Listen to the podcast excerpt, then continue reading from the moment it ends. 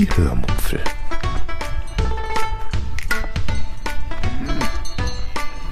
Aus dem Tagebuch einer Allgäuerin.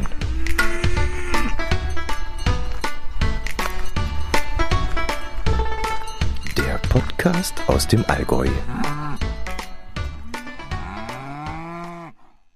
Hallo und herzlich willkommen zur 500. Episode der Hörmupfel vom 8. Dezember 2023. Viel Spaß beim Hören.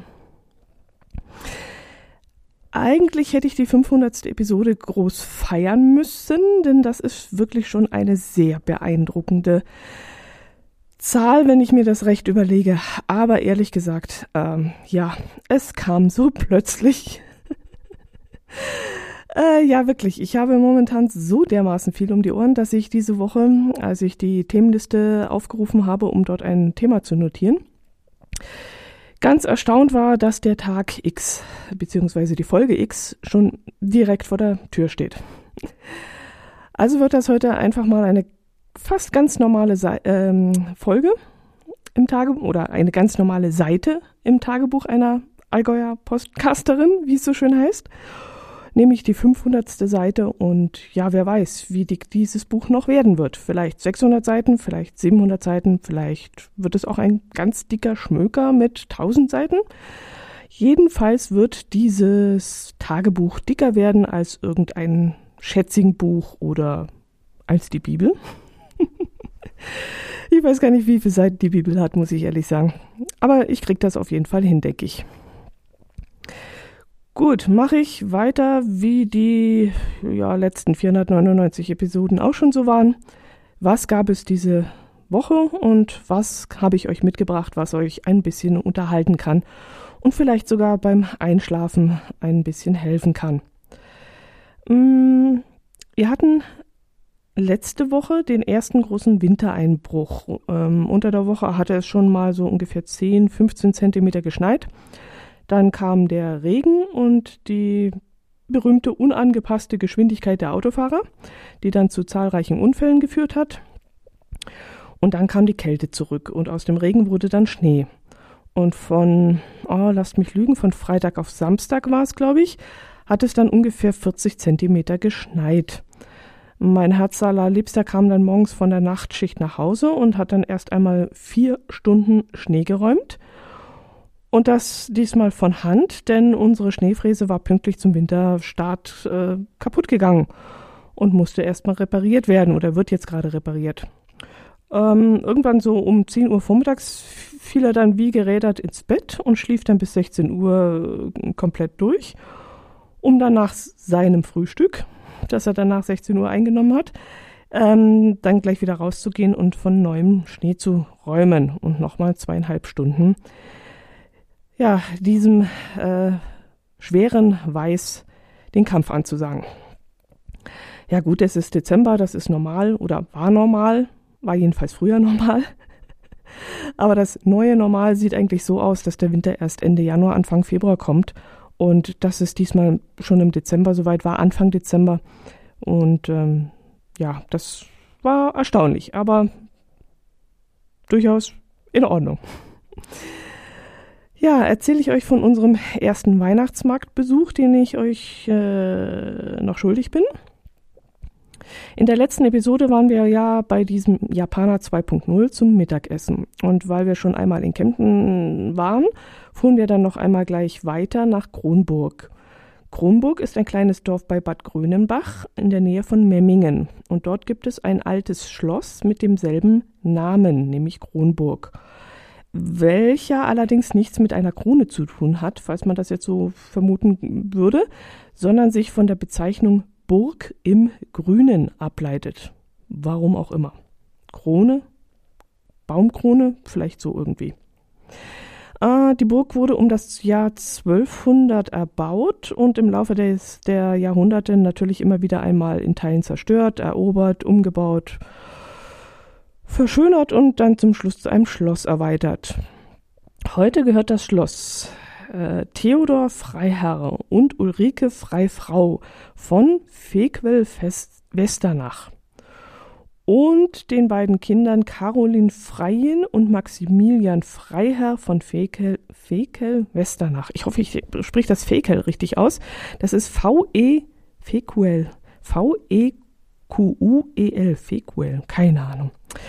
Ja, und die beiden jungen Leute, die sind auch schon ins Familienunternehmen eingestiegen und werden das Schloss dann in Zukunft weiter betreiben. Er ist irgendwie in der Forstwirtschaft tätig, hat da irgendwas studiert und sie im Tourismus. Also beide haben sich sehr in Richtung Vermarktung des Schlosses ausgerichtet. Ja, und in diesem Schloss findet jedes Jahr an zwei Wochenenden im November ein Weihnachtsmarkt statt. Dieses Jahr war das vom 17. bis 19. und 24. bis 26. November. Also nach meinem Geschmack ist das zu früh, aber ja, es scheint sich ja zu lohnen, sonst würden sie es ja nicht machen. Und dieser Markt ist wirklich auch sehr beliebt bei den Einheimischen.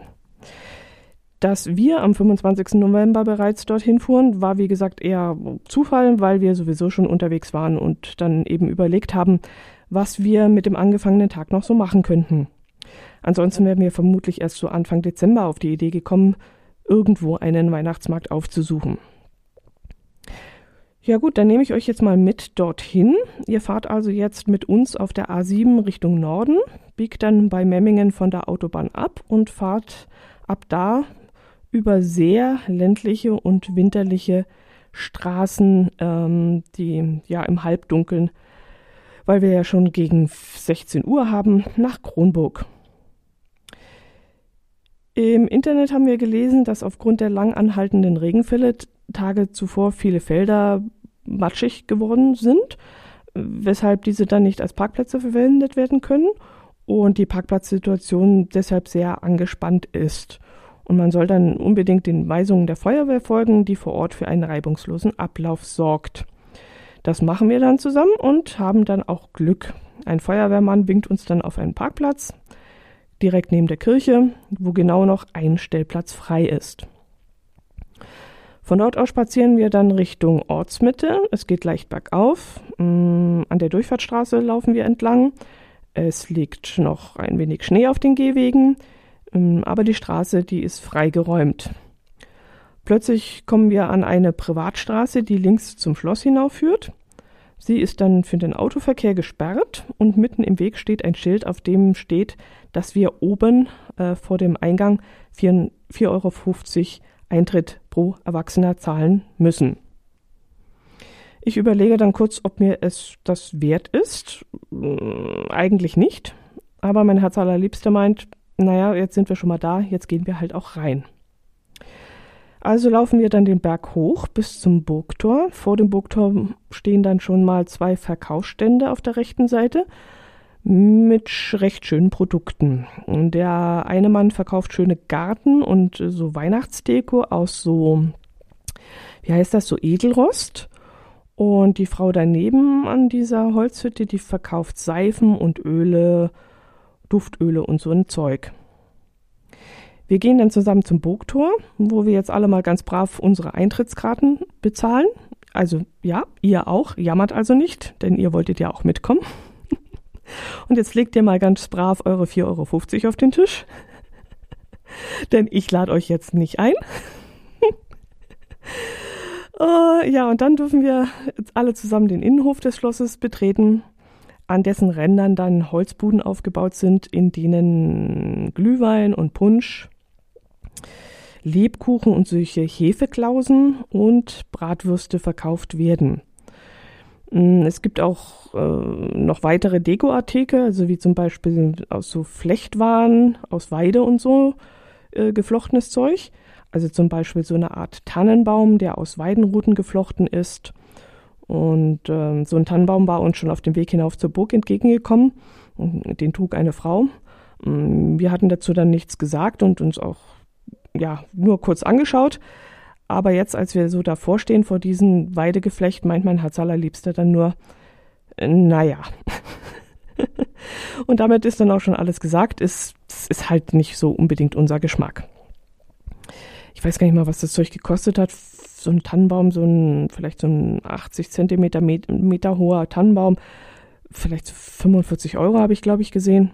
Ja, ja, wäre es aber auch wert. Also Handarbeit ist es ja auch wert. Ähm, vom Hof führen verschiedene Türen und Tore ins eigentliche Schloss. Äh, dahinter befinden sich dann meistens nur so ganz kleine oder verwinkelte Räume, die so ein Gewölbe, ja, so eine Gewölbedecke haben.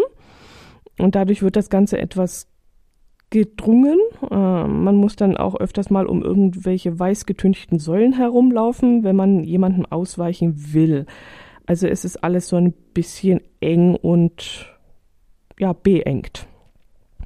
An den Rändern der Räume stehen dann sehr schmale, lange Tische aufgebaut, mm, an denen dann verschiedenste Waren verkauft werden. Also von selbst gebastelten Weihnachtskarten äh, mit so getrockneten Blumen und sowas oder, oder, oder so ausgeschnittene, äh, fällt mir jetzt nicht ein, wie die Dinger heißen, also so, so filigran ausgeschnittene Sachen. Äh, über Keramik, äh, Lebkuchen, äh, Pralinen gab es da und irgendwelche Büchlein mit Weihnachtsgeschichten und so.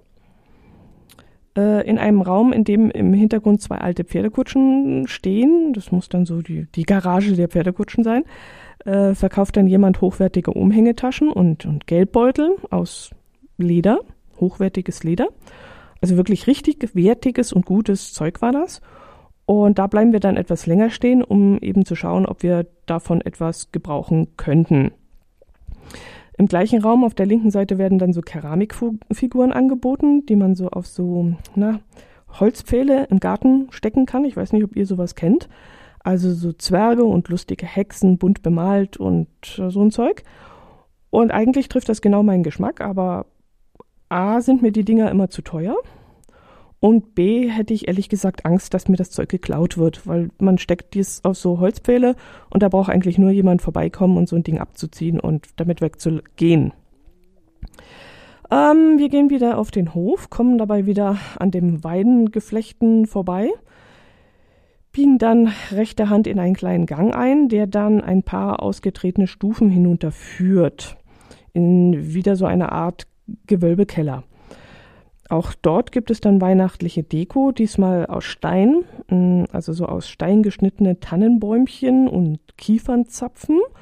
Also richtig schön gemacht, so, so, auch so hübsch verzierte Sterne und sowas.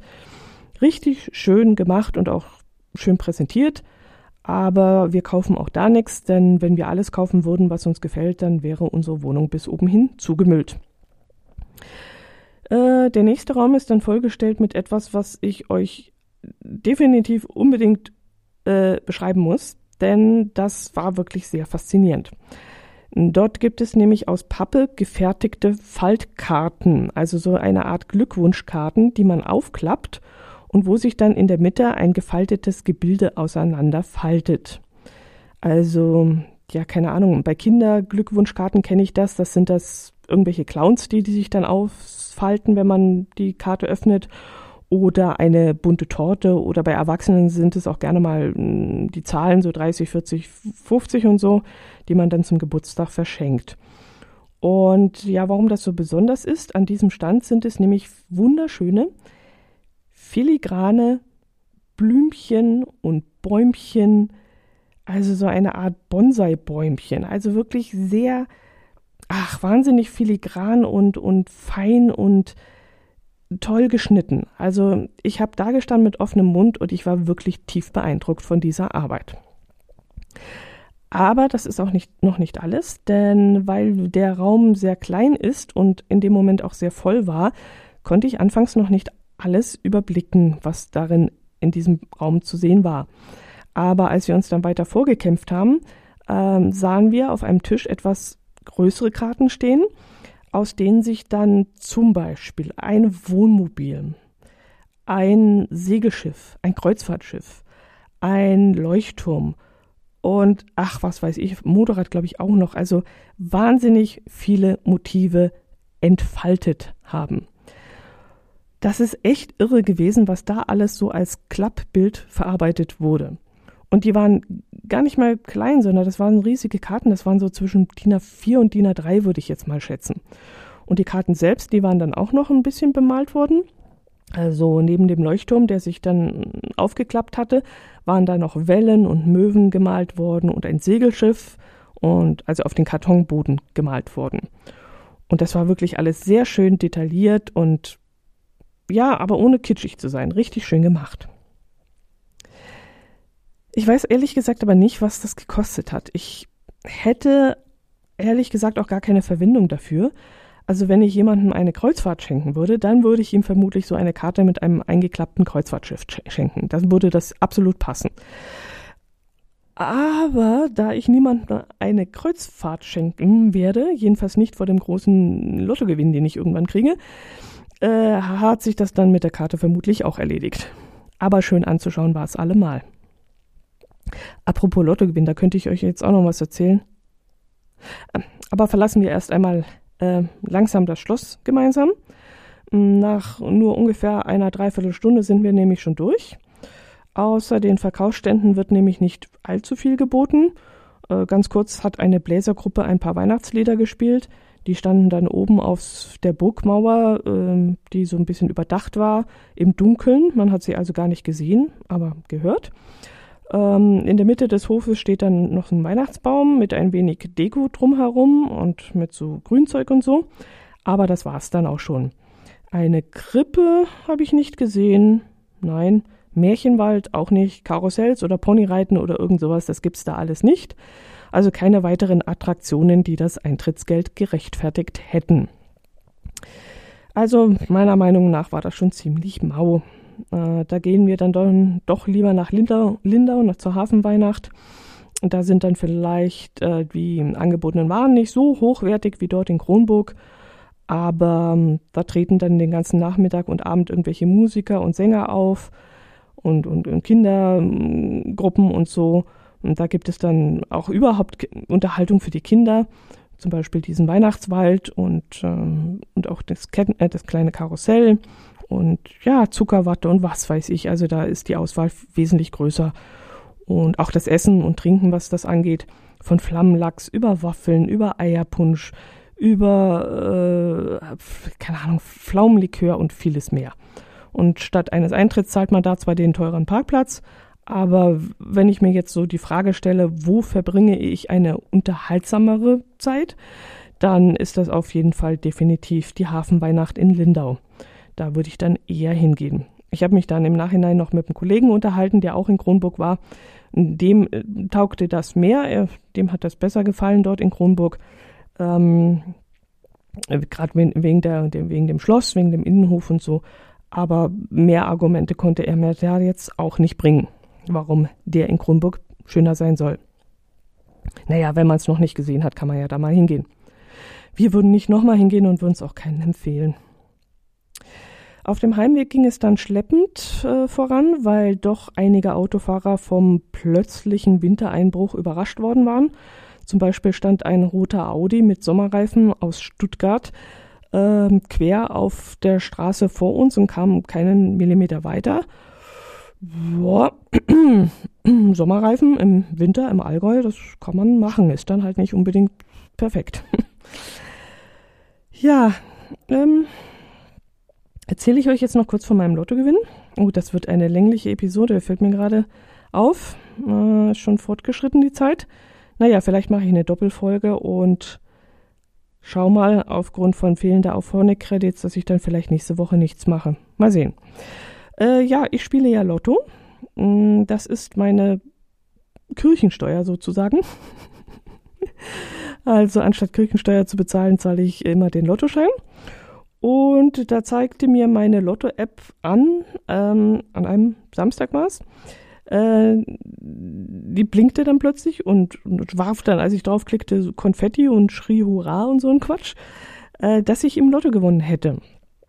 Und als ich die App dann öffnete, mm, in der Erwartung, dass es sowieso nur wieder ein Zweier mit Zusatzzahl oder vielleicht maximal ein Dreier sein könnte, staunte ich dann nicht schlecht. Mm, nein, es war nicht der Sechser.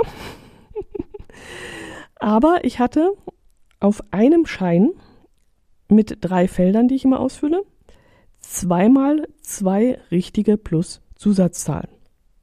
Also in einem Kästchen zwei richtige mit Zusatzzahlen und in einem anderen Kästchen ebenfalls zwei richtige mit logischerweise der gleichen Zusatzzahl.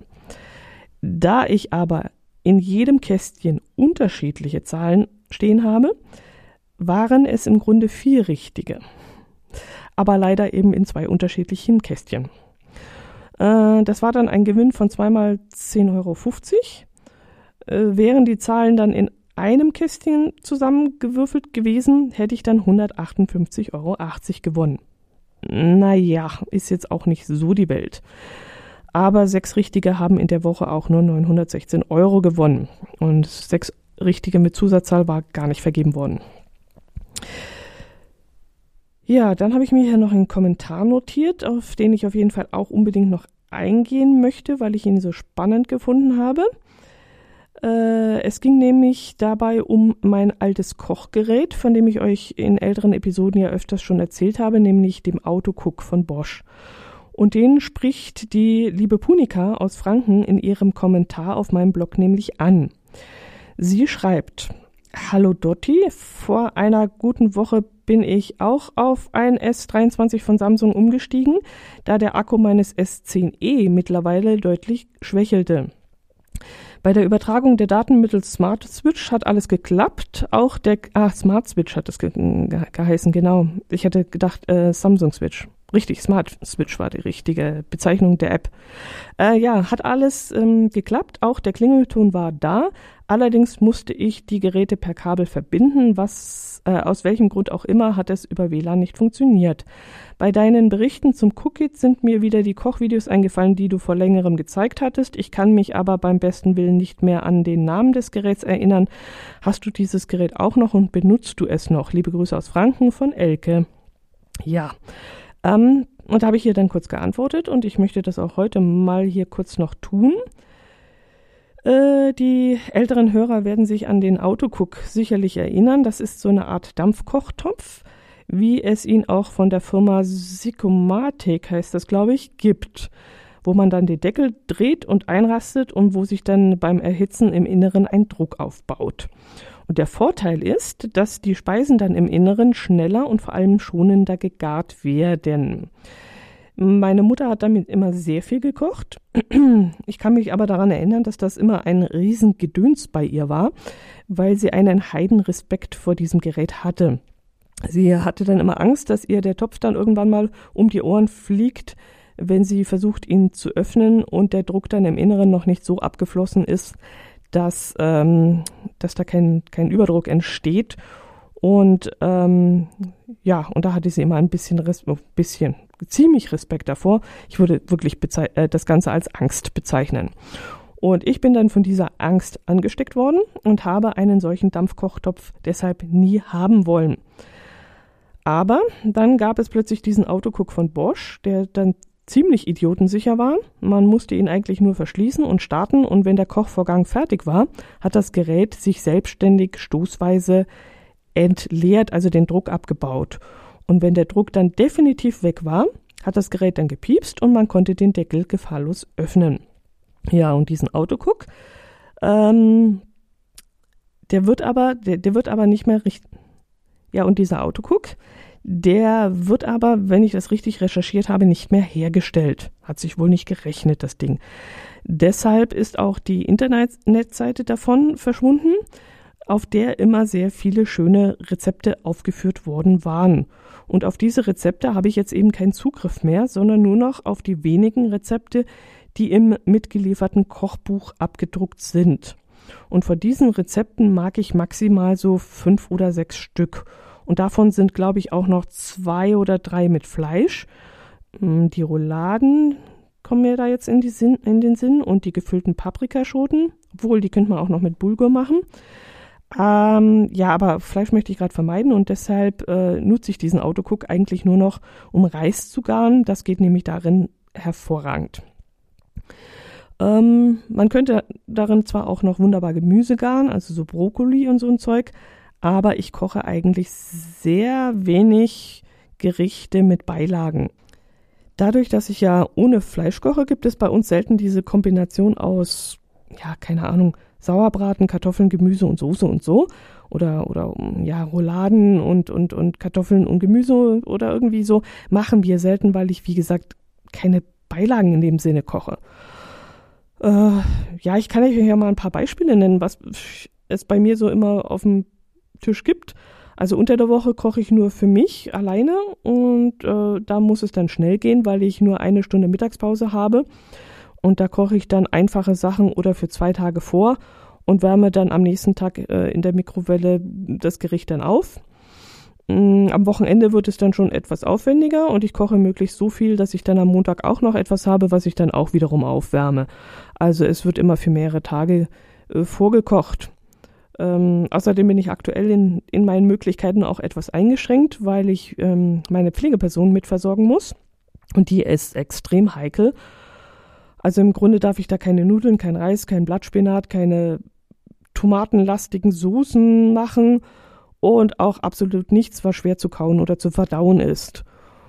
Ja, und von dem her ist es schon äh, momentan sehr schwierig zu kochen. Ähm, ja, was habe ich denn zum Beispiel letzte Woche gehabt? Vielleicht kann ich das jetzt, oh, das ist gar nicht so einfach, sich daran zu erinnern, was man gekocht hat. Äh, ich habe einen Gemüsequiche aus Kürbis und Rosenkohl gemacht. Das Rezept habe ich aus dem Rewe-Rezeptheft. Allerdings mache ich das zukünftig nicht mehr, weil es A, sehr viel Arbeit macht und B, nie so wird, wie ich mir das vorstelle. Also es dauert ewig, ähm, überhaupt die Vorbereitung und dann auch im Ofen selbst, ähm, weil die Eimasse nicht stocken will. Also ich habe das Ding manchmal, keine Ahnung, 50 Minuten, anderthalb, ja, Stunde zehn im Ofen und bis dahin ist der Teig außen herum dunkel und zu keksig und schmeckt auch schon ein bisschen bräunlich, also nicht angebrannt, aber nee, äh, ist vom Geschmack her nicht mehr so gut. Aber das Ei selber, das ist teilweise noch flüssig, also irgendwie haut das da nicht hin. Vielleicht habe ich auch die falsche Form, keine Ahnung. Und ähm, ja, das habe ich gekocht und das hat dann für mich und meine Pflegeperson zwei Tage gereicht. dann gab es noch einmal Bratkartoffeln mit Spinat und Spiegelei. Das ist dann etwas, was meine Pflegeperson nicht isst. Erstens wegen dem Spinat, den sie nicht mag, und zweitens, weil man Spiegelei ja nur schlecht aufwärmen kann. Äh, dann gab es, oh ja, einen Reisauflauf. Davon kann ich euch mal erzählen, denn das ist vielleicht sogar für euch relativ unterhaltsam. Also mein Herz allerliebster hat das früher als Kind immer sehr gerne gegessen und mir immer vorgeschwärmt, wie lecker das war. Und seitdem wir zusammen sind, habe ich das aber noch nie gemacht, weil ich mit diesem Gericht nicht konkurrieren wollte, wenn seine Mutter das immer gemacht hat und eben es immer perfekt gemacht hat. Und da konnte ich eben nur absolut ablosen und deswegen habe ich mich an dieses Gericht nie rangewagt.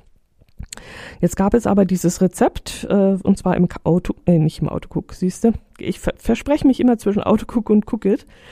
Im Cookit gab es dieses Rezept. Und also für dieses Thermomix-ähnliche Gerät, für das neue. Und da habe ich mich dann jetzt mal rangewagt. Für dieses Rezept braucht man ein Liter Milch, 250 Gramm Milchreis, 250 Gramm Quark, 100 Gramm Zucker, was das Ganze wahnsinnig süß macht und für mich auch ungesund macht. Äh, Vanillezucker, drei Eier, eine Prise Salz, Butter für die Auflaufform. Mm, das müsste es gewesen sein. Und das Ganze wird dann im Cookit vorgegart. Ich glaube, der macht das bei 95 Grad 30 Minuten. Und das Ganze wird dann mit dem Quark vermischt und im Ofen noch einmal bei 180 Grad 35 Minuten gebacken. Und als ich das gemacht hatte, saß ich dann wie auf Kohlen am Essenstisch und habe dann meinen Herz allerliebsten beim Essen beobachtet und dann x-mal nachgefragt, ob es so ist, wie er es in Erinnerung hat und so ist, wie es meine Schwiegermutter gemacht hat. Und er meinte dann, dass es wirklich sehr lecker sei und auch nicht anders schmecken würde als in seiner Kindheit. Ach so, ja, ich habe noch Rosinen reingemacht, äh, weil Rosinen waren damals im Auflauf meiner Schwiegermutter auch immer drin und im eigentlichen Rezept nicht und da habe ich das einfach abgeändert. Ja, und weil das Rezept für vier Personen war, hatte ich dann am nächsten Tag auch noch etwas äh, übrig für die Mittagspause und das habe ich mir dann aufgewärmt und ich fand es wirklich sehr lecker. Vielleicht, wie gesagt, etwas zu süß und weil ich auch kein Zucker essen soll, äh, wird es dieses Gericht dann auch eher relativ selten geben.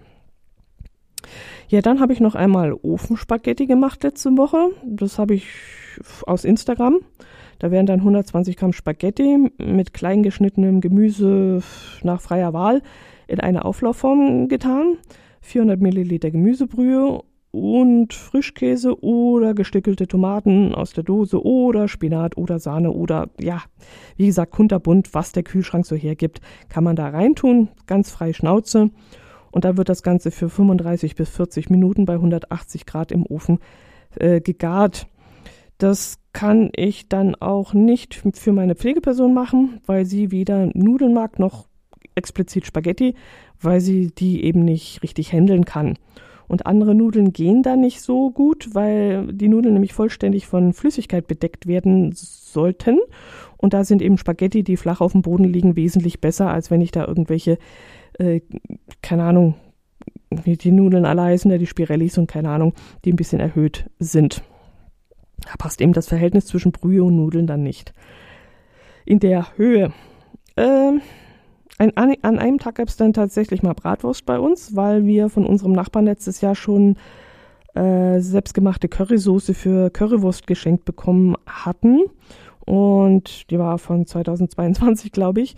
Und weil ich noch Bratwurst von unserem Sommergrill-Event eingefroren hatte und die ja auch weg musste, habe ich dann ähm, das mal gemacht. Und dazu gab es dann einen Kartoffelsalat. Der besteht bei mir aus Mayo, also Norddeutsch mit Zwiebeln, Gürkchen, roter Paprika und Apfel. Und dazu dann die Bratwurst, die ich entweder in der Pfanne oder mit der Grillfunktion im Backofen mache. Da wird die auch immer ganz lecker. Und dazu gab es, wie gesagt, die selbstgemachte Currysoße der Nachbarn. Ja, was gab's sonst noch? Äh, ja, ein Kohlrabi-Eintopf. Das war ein Rezept vom Cookit. Darin waren dann drei Kohlrabi, glaube ich. Ich habe zwei genommen, weil die relativ groß waren.